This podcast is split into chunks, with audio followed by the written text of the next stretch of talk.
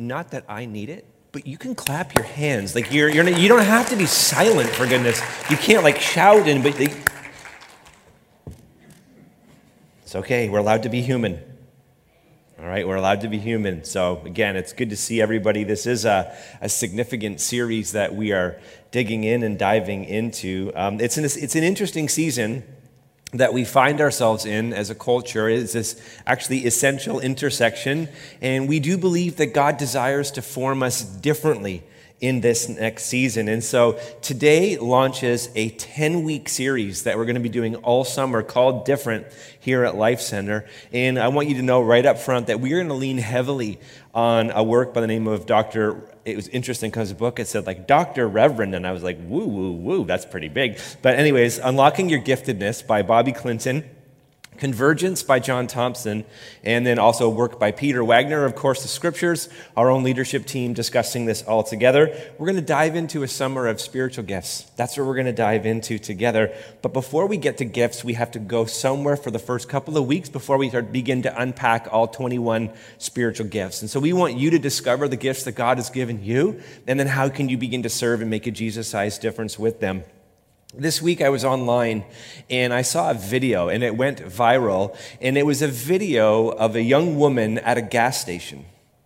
And she couldn't quite figure out how to park at the gas station where her gas tank, you know, when you, when you show up and there's a little arrow in your car, she couldn't figure it out. And so she literally kept going around the, the pump to pump, but she would make the same mistake every single time. And she did it a number of times. And there was an individual who was filming her. This couple was filming her, and they're like, they, they, were hoping, rooting for her, and then she would make the same mistake again and the same mistake again. And as I watched this video, first I laughed. But after I laughed, I also had this aha moment. Because there was a part of me that said, I think we're going to have to reckon who is a society that we want to be. Do we want to be individuals that simply shame people for their mistakes? Or what would it have taken just to put down the phone and help her? What would it have taken literally just to put down the phone and go, this is this, let me just show you how to do this. Let me show you how to engage this because we live in a culture now again where one person's just dumb moment, we have no idea her life story. We don't know if she was coming from work where she just got let go. We have no idea what was going on, but her life and her error and her mistake and her literal inability to know what to do was just fodder for our amusement. And here's what I think is significant. As followers of Jesus, we are all different, which means we don't all have the same giftings. And where you're not spiritually gifted, you may find yourself going around and around and you just can't figure it out. And it may be it's because you need someone to come alongside with a different gift to help you in a season. And so that's what we want to look at today is a little bit of this whole thing of character. Who do we desire to be? How are we being formed and how are we being shaped? Because to live how and to be who Jesus has called us to be, we need both spiritual disciplines that Pastor Lori just led us in together of repentance and confession. That needs that, that's a discipline that we can engage. We need these spiritual disciplines, but we also need spiritual gifts. And here's why. Spiritual disciplines are how we walk walk with God to be like Jesus. So here's what I want you to know right up front. This is a teaching series. I'm going to teach from a leadership perspective, which means I'm going to lean in hard on some areas. It's never to come down at the church, it's to lift up. But if you exercise no spiritual disciplines, I'm just telling you right now, you're never going to become like Jesus in the way that you could become like Jesus. You don't have to exercise them perfectly, but we do have to engage them. And one we looked at today is repentance and confession repentance and confession. But spiritual gifts are how we are interconnected together. They're how we serve like Jesus. So spiritual disciplines are how we walk with God to be more like Jesus. And spiritual gifts are how we're interconnected together to serve like Jesus. And here's a promise that I want to make to you today. Here's a promise. And you're going to hear this every single week. Without the work of the Spirit, which is salvation, none of us came to Jesus. It's not like I found Jesus. No, the Spirit drew us. The Holy Spirit drew us and opened our hearts and opened our eyes. If you're watching online or you're live in the room and you don't yet know Jesus, it's not just something that you're trying to discover. There's an active move of the Holy Spirit. So without the work of the Spirit, the baptism of the Holy Spirit, the filling, this consistent infilling of the Holy Spirit, the gifts of the Spirit, the power of the Spirit, which enables us to bear the fruit of the Spirit, Without this operating in our lives in a very natural, supernatural way, but very natural way, without this moving of the Spirit, Spirit, here's my promise to you. One day, without the Spirit's moving in your life, you are going to wake up one day frustrated and you're going to say, I can't do Christianity. I can't do it because it's going to get boiled down to rules and regulation and who's in and who's not. You are going to get yourself so frustrated that literally, and I have seen this pattern repeated over and over and over and over and over again. If you try to do Christianity with willpower and personal discipline without the consistent moving of the Holy Spirit, you will at one point or one crisis, or you're one crisis away from throwing your hands in the air and saying, I can't do this. But here's the thing you were never supposed to just do it. Christianity, following Jesus, is not you do. It is that Jesus did, and that through a life in the Spirit, then we do, that we are supernaturally empowered by the Holy Spirit to do what we can't do on our own. So we need this constant moving of the Holy Spirit in our hearts and lives.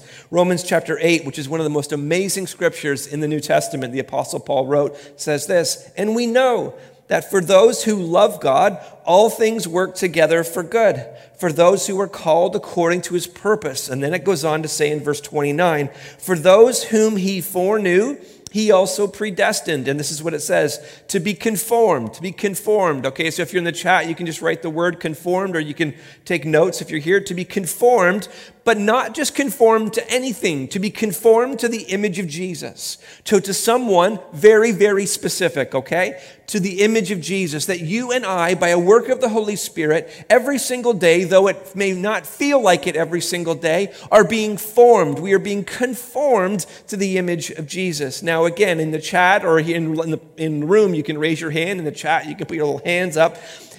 Raise your hand if you have ever played with Play Doh or clay. Can I see your hands, please? Did you eat it? Don't eat it. Don't eat it. I was a kid, I'd give you that homemade Play Doh, and you'd be like, salty. You'd eat it. I may or may not have been a kid that ate paste. I may or may not. I, we'll see. But it's amazing because you're handed this blob, whether it's clay or whether it's Play Doh, and then you begin to mold it and you begin to form it and you begin to shape it. And that's what the word conformed means right here that we are these blobs in the hands of God, that He begins to mold and shape and form, not into the perfect you, into the image of His Son. So there's an end goal, there's an end thing that Jesus is working, the Holy Spirit is working, the Father is working to mold us and to form us into the image of Jesus. This is what it means. But we also live in this broken, fallen world. And so the other side of the story is God is not the only thing trying to form and shape and mold your life. And that's why we live in this realm of spiritual warfare. You may say, I don't feel it. Well, Here's all I know. Set a time this week to pray, and you will discover spiritual warfare because everything will try to thwart you from engaging that moment. In the Old Testament, this is why the prophet Isaiah said, But now, O Lord, you are our Father. We are the clay, but you are the potter. We are the work of your hand. What is the prophet Isaiah talking about way back there? We are being formed and we're being shaped and we're being molded. And so today, before we get to the actual 21 spiritual gifts in a couple weeks, we need to talk about something that all of us have that is like this clay that is being shaped and formed, and it's called your character and mine. You see, our whole lives, God is going to be shaping our character to, for us to the end of our lives, whenever that is, to look more like Jesus. This is the heart. This is the intent. This is the goal. This is the work of the Spirit every single day in my life, in your life, to shape us and to mold us to look more like Jesus. But again, we live in a world with other things that are trying to form us. But we're talking today specifically about character. It's why at Life Center we have a value, which is character over gifting. In other words, we can't get to the gift until we first talk about character. And not just any character, we're talking about Christ like character. And so, in this last year, here's the value statement that we let kind of re- rehashed. You've had it for a long time. We've rehashed it as character comes before gifting. Our character isn't value neutral how we live and how we love, and then ultimately how we lead our lives. And perhaps if God gives us the privilege to lead others, that matters. That gifting is good. All 21 that we're going to look at are essential and they're good. And purpose has its place, but Christ like character always stands above. Give me someone with Christ like character and a humble heart over a gifted person any day and every day of the week. The gifted person may make an immediate impact, but the person with Christ like character and a humble heart over the long haul will make more of a Jesus sized difference than anyone's gifting ever can. And so, all summer long, our discussion on spiritual gifts, we have to keep going back to these two words of made and motive. Because made, again, is all about how our Christ like character is being formed. How are you being made? How are you being molded? How are you being shaped? And if you're here today and you just say, like, well, I, I don't know, I, I, give it some thought this week. How are you being formed? How are you being shaped? And if you're here today or watching online, you're saying, well, I don't think I actually am, then I want to lovingly speak to you. You're, you're, you're, delusional. Of course you're being shaped. Of course you're being molded. Of course you are. You're being shaped every day. Social media shapes, information shapes. We're going to talk about a few of those things. So again, we need to look at, again, how are we being shaped? How are we being molded? And then, of course, we also have to look at what's my motive? What's your motive? When, when we begin to serve other people, what's our motive? Our motive is all about whether what we are doing, are we doing it in love? Or are we doing it for some other reason? And if our motive isn't love, here's what the Apostle Paul says the apostle Paul says in 1 Corinthians chapter 13, which we're going to see in a couple of minutes, not today, a couple of weeks, I should say, that 1 Corinthians 12 is all about spiritual gifts. He teaches all about spiritual gifts, and then he goes right to 1 Corinthians chapter 13. 1 Corinthians chapter 13 is the scripture that is often taught at weddings and, and shared at weddings, okay? But here's what I want you to know. The apostle Paul didn't write 1 Corinthians 13 for weddings. That's not what he wrote it for. He wrote it to speak to a church that was in division, that was always looking at where they were gifted, not where they were called to love. And so Paul is actually driving really, really deep. He finishes 1 Corinthians 12, which is all gifts, and then he gets to love, and he essentially says, I don't care what your gift is. If your motive isn't love, you're just making noise. And here's what we need to say to the church in North America the world is fed up with our noise. The world is putting us on trial for our noise. And our response to being weighed and founding wanted is not arrogance, but humility. To say, God, we got to learn, we got to repent, we got to grow, we got to allow you to dig a little bit deeper in our hearts and in our lives. Apostle Paul says this in 1 Corinthians chapter 13, verses 1 to 3. If I speak in the tongues of men and of angels, which would be pretty powerful, but have not love, I'm just a noisy gong or a clanging cymbal. I don't know if you've ever been around a child who gets a hold of a pair of cymbals. It is not pleasant. I mean, it's pleasant for a, it's cute for a moment. And it's cute maybe if you grab it for Instagram. And then after that, it's like, for the love of the Lord, take the cymbals away in Jesus' name because it's not nice. That's what, the, that's what he's driving at here, not the kids part. I added that in. And if I have prophetic powers, ooh, how many of you like those? I would. As, a, as wonderful prophets as we have in the church, no one saw the pandemic coming. Oh, good Lord. If, 2020, when I go back and read it, it was all about like perfect vision. Mm-hmm, perfect vision, right? Lord, rise up the prophets. Oh, God. not one saw it. Bill Gates saw it, but not one other saw it. No, don't say Bill Gates in church because now we've got 5G and towers and Mark of the Beast coming. Don't talk about it. Don't do it. I'm not going to do it. And if I have prophetic powers and understand all mysteries and all knowledge, we just lost eight followers. See you later. God bless you. If we have all mystery, you think that's not a joke, that's actually happened. Um, we understand all mysteries and all knowledge, and we have all faith is to remove mountains, but have not love. If the motive isn't love, I'm nothing. If I give all the way, if I give everything away, not 10%, 100%. And if I could deliver my body up to be burned, if I'm a martyr, but I have not love, I gain nothing. Let me put it this way I want you to imagine that you have the spiritual gift of prophecy, and you could see the thing coming. But you have this amazing spiritual gift of prophecy where you have this spirit of power, empowered ability to deliver truth in a public context in either a predictive nature or you have a situational word from God in order to correct believers by exhorting and edifying and consoling them, or you can actually convince non believers of God's truth. That's what the spirit of prophecy, by the way, or the spiritual gift of prophecy, that's what it is. That's exactly what it does. That it can convict a non believer about who God is, or for believers believers, it can exhort, it can edify, and it can build them up. It can give this predictive word about what God is doing. In other words, you can read someone's mail, you can look at someone and you can see something and you can say something, and they look at you in the eyeballs and they say, How did you know? One time in my life, I prayed in private with nobody around, and I was frustrated at the condition of my own heart. And I prayed this very simple prayer to God, okay? By myself, nobody around. God, how come when I look at the brokenness of the world, my eyes are dry? I don't cry. There's nothing. I feel nothing. This is a number of years ago. Felt nothing. Walked, came, prayed, left it. Nothing happened. Nothing all happened. Came into church on Sunday, and not a pastor, no one, someone in the church who has a gift of prophecy walked over to me and they said, I feel really weird. Is it okay if I just give you a word? And my response is always, I'll judge after if it was okay. Right? They don't ask me on the front end if it was a good, you know, because sometimes they give me a word and was that okay? And not really. I don't know what you're talking about.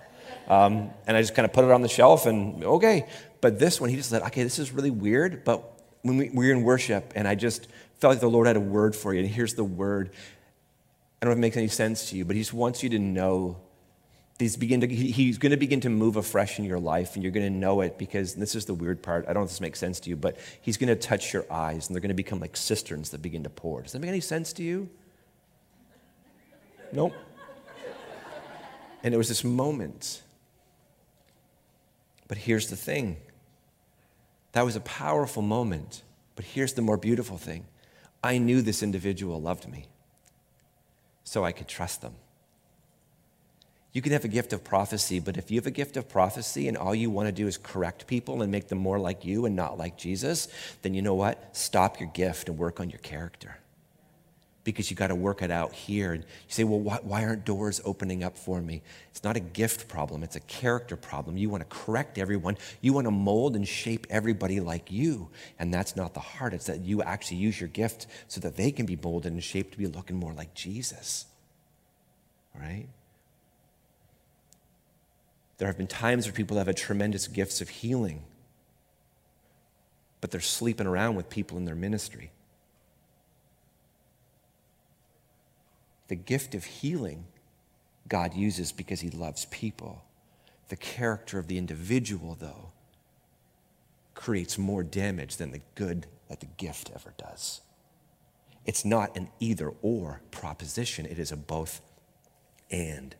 It is why Jesus said, But what comes from the mouth proceeds from the heart, and this defiles a person, for out of the heart come evil thoughts, murder, adultery, sexual immorality, theft, false witness, and slander. These are what defile a person. But how to eat with unwashed hands, that doesn't defile anyone. In the exact same vein, listen to how Jesus, in love, in love, when you read your Bible and you see that he's correcting the Pharisees and the religious leaders, don't you dare, please don't you dare think that Jesus had it out for them, that he was against them. He loved them so much that he actually engaged them with the truth. But this is what he said. And the Lord said to him, this is Luke chapter 11, verse 39. The Lord said to him, Now you Pharisees, you cleanse the outside of the cup and of the dish, but inside you're full of greed and wickedness. So if you're online, go, that's, that's a word of encouragement right there from Jesus, right? You look good on the outside, but on the inside, you're full of greed and wickedness. Now, I'm going to drop it down. If you ever want to watch Jesus, just kind of go at religious leaders. Luke 11 is your chapter, man. Mm, you're going to love it. Now, this verse again brings fully to life, and this is what he says Woe to you, Pharisees, for you love the best seat in the synagogue and greetings in the marketplace. Woe to you, Pharisees, you love the best seat in the synagogue and greetings in the market. You love all the external things, but I'm telling you, there's something on the inside. The problem, he was saying to the Pharisees, wasn't the law or the Torah. The problem was you're not letting it get on the inside of you and do a transformative work. Jesus had no issue with the outside. He had no issue with the customs. He had no issue with the traditions. Being a Jewish man himself, he had no issue with those things. He had no issue with them tithing mint or rue or every herb that they used. Again, but he would say, that, but you're ignoring the weightier things like justice. You're ignoring those things. And again, Dean Sherman says it this way that Pharisees were so proud of their righteousness that they missed God in human form. We can be so proud in our own self righteousness that we cannot see what God is doing right behind them and in front of them. So again, their issue wasn't their, it wasn't their behavior, it was the motives, it was the character of their heart.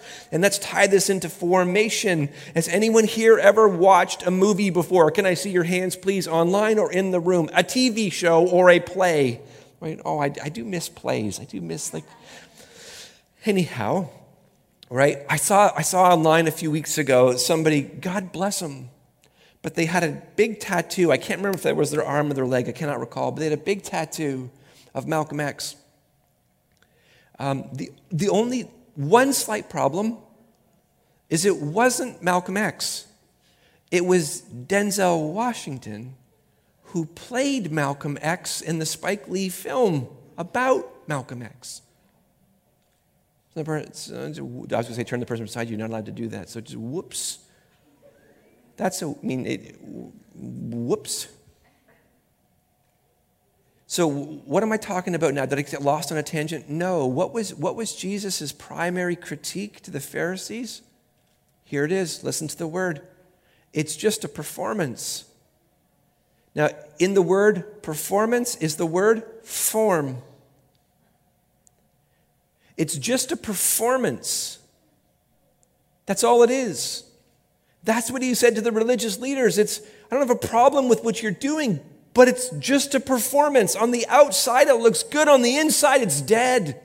It's just a performance, like Tom Hanks playing Forrest Gump.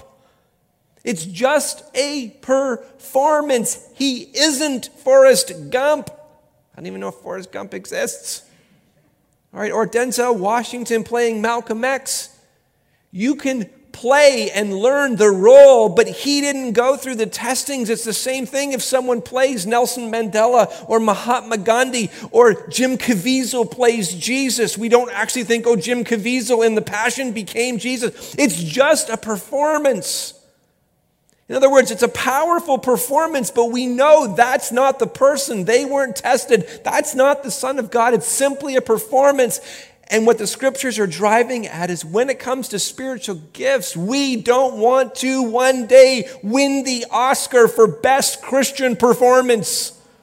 We don't want that to mold and shape and fashion our lives where everybody says on the outside it looked great. The gifts they had were amazing, but on the inside people don't know. It's just a performance. I would say what Jesus was saying to the religious leaders is very succinct. Stop performing. Let it get on the inside of you. Let it touch your character. When you look at a woman who's caught in adultery, it's not a performance for your righteousness to be more than hers. Where's your compassion? Where's your love? Where's the weightier things of the law? Right here in this moment, Jesus was driving at. It's not the Torah and it's not the traditions. It's not, those things aren't the problem. The problem is in here that I've got to go from.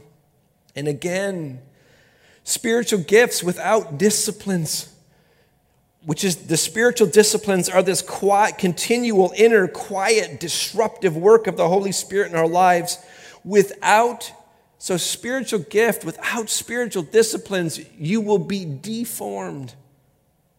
As John Tyson would say, that you will be deformed from faith to doubt, from love to insecurity, from community to individualism, from contribution to consuming, and from rest to exhaustion. Church, if we looked at this as a sociological level today, we have and live in a culture that is exhausted by performance. Everything is rooted in performance because staying in character rather than cultivating Christ like character is really hard. It's hard to play the part of a Christian rather than just surrendering and saying, God, take this lump of clay and continue to mold me to be like your son. When you see yourself moving in an unloving way, when you see yourself being unkind, when you see yourself holding unforgiveness, you go, Ah, oh, Lord, these are not issues of gifts, nor are they issues of understanding. God, would you mold and shape my character? Father, when I sin, when there's iniquity, when I transgress, when I have hatred in my heart towards my brother, when I have things that rise in my heart towards another, God, when I confess these things and when I repent these things, and there's no band and there's no altar call, it's just you in a dry Tuesday morning with your Bible, but you open and it's this practice of repentance where you open your heart. I, in the mornings, I read through the Psalms, this place of thanksgiving, and I read Psalm chapter 2 this week. And as soon as I read it, I immediately confessed sin to Lori because in it, it began to talk about something specific, and the Holy Spirit said, That's you. There's a problem here and I surfaced and said, I just need to confess this. So I confess it to God and I also confess it to somebody else around me. How many of you know if you say, Well, I don't, I don't live with someone, do you know someone by text? Then you can also do it that way. It is very, very character shaping and powerful to confess your sin not only to God, but to somebody else. Like your visa statement, don't wait for the end of the month, pay it off as it comes in. The same is true with sin. Don't wait until it actually catches up with you. Confess it before you get a big debt load daily, daily, daily. All right? Living for likes instead of love can deform our Christ like character. Again, this is why you can see during the recent protests, I don't know if you saw this, but there was social media influencers who would show up at the protests dressed up and snap photos to show that they were there and they'd hop back into their cars and drive away. You say, what is wrong with a sick world like that? Or they would pick up a hammer and they would pretend like they're putting up a board and then someone snap a photo and then they'd get in their car and they would drive away. You say, what's that about? That is a deformation of character when we live in a culture that is more saturated and fueled by likes than it is by love. This is just part of the world in which you and I live. Have you noticed that social media is getting more and more performance based? Have you noticed that? Have you noticed it's more and more performance based? With one of the latest iterations of TikTok. I'm not here you know, putting down TikTok. I am just saying it's more and more performance based. Same is true, though. I'm going to go a little bit quicker here, but the same is true about information. Do you notice the word inside of information is still forming and shaping? Forming and shaping? Right. I was convicted this week and I confessed this one too. I said to Lori, I am giving too much of my heart. I am giving too much of my heart to the things of the world and too little of my heart to my family. I am being formed and shaped by so much information that my little sensitive heart gets overwhelmed where I actually had nothing left for those who I love and I was closest to. I'm not talking about ignoring these things, not absolutely. It's just, it's understanding. And this is what I felt like the Lord speak to my heart. Every voice should have equal worth. I want to be humble to receive from anyone, don't you? Every voice should have equal worth, but every voice should not have equal weight in your life. If someone doesn't know you, love you, care for you, it should have a different level of weight. Let me just go one step further, then I'm going to get right off of this. Um, doctors should have more weight in your life than your friend who read an article and put it on Facebook. I'm just going to keep going.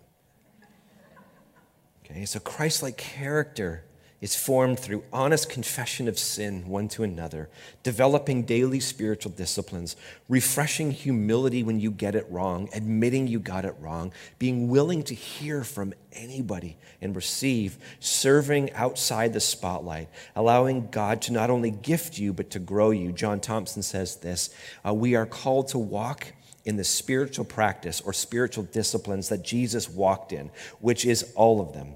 And then we are called to walk in the power of the Spirit, using the gifts of the Spirit that He has given us. So, again, here's the last thing I want to say today. Spiritual gifts and character formation is primarily an offline, unglamorous, unseen walk with Jesus. I'm going to say it again the work of character formation is an offline, unglamorous, unseen walk with Jesus, which in a season of His choosing, He will cause your life in this unseen, unglamorous, this offline walk with Jesus. In His choosing, He will cause fruit to be born in your life, which will be good and pleasing that you can use to serve others. Spiritual gifts are so good, yet they never can be separated from our character or our motives, as we have read. And we know that all the, for, and we know that for those who love God, all things work together for good. For those who are called according to his purpose, for those he foreknew, he also predestined to be conformed, to be formed, to be shaped, to be molded like clay or Play-Doh in his hands, just this blob but not just formed into the best you, no, no, to the image of his son. Isaiah the prophet, as we've already read, says, But now, O Lord, you are Father, we are the clay, and you are the potter. We are all the work of your hand. And so I want you to imagine with me this summer, if not only you, but I want you to imagine if teens and 20s and those in their 80s, could you imagine if together we allowed our character to be shaped by Jesus through spiritual disciplines? We allowed our motives to be revealed, confessed, and healed, and then sent back out in love. That when we want to, you know, correct people and just tell everyone, I'll give everybody a piece of our mind. We got to be careful with that because some of us don't have very much mind left to give. That was a joke, by the way. But we got to allow the Lord to surface our motives. Why am I doing what am I doing? Is it from a heart of love or I'm just adding to the noise of the world? And then we allow our gifts to be activated to serve our friends and family in church and cities. This whole world is praying in this season for different. And could it be that God so wants to shape you, not to be the hero, but to be an answer to the cry of this world Lord, would you do something different? You're not the hero, I'm not the hero, but together we could be an answer for what God desires to do. Pastor Laurie?